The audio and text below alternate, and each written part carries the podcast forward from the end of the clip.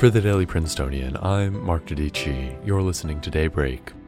Yesterday, 13 were charged with conspiracy to kidnap a governor.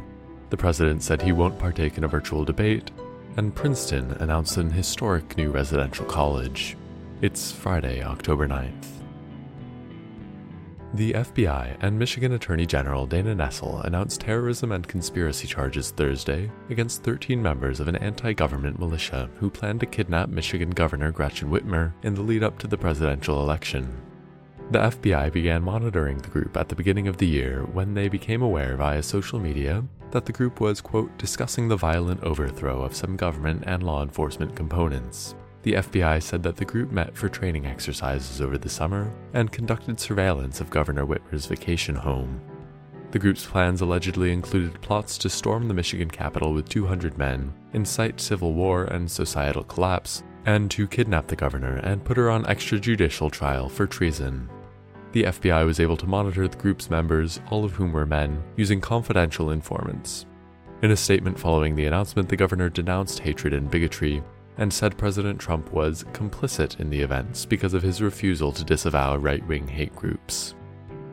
Yesterday, the Commission on Presidential Debates announced that the second presidential debate, scheduled for October 15th, will take place virtually. The announcement comes after President Donald Trump tested positive for the coronavirus in the days following the first, on September 29th.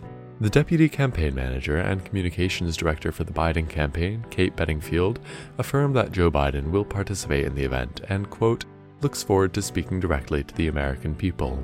While on the Fox Business show yesterday morning, Mr. Trump rejected the idea, saying, quote, I'm not going to waste my time on a virtual debate.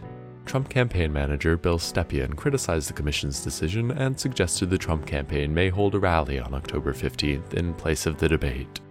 In campus news, the university announced on Thursday that it is naming a new residential college for Mellody Hobson, class of 91. The college will be built on the site of First College, which was formerly known as Wilson College, and will be Princeton's first residential college named for a black woman. Construction will begin following the opening of the two new residential colleges, which are currently under construction on campus, and the first group of Hobson College residents will be in the class of 2030.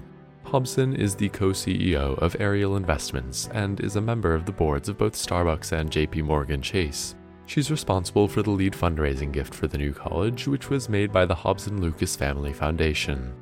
In other headlines, House Speaker Nancy Pelosi began questioning President Trump's fitness to serve as president during his case of COVID 19. She announced Thursday legislation that would allow Congress to remove executive duties from the president under the 25th Amendment.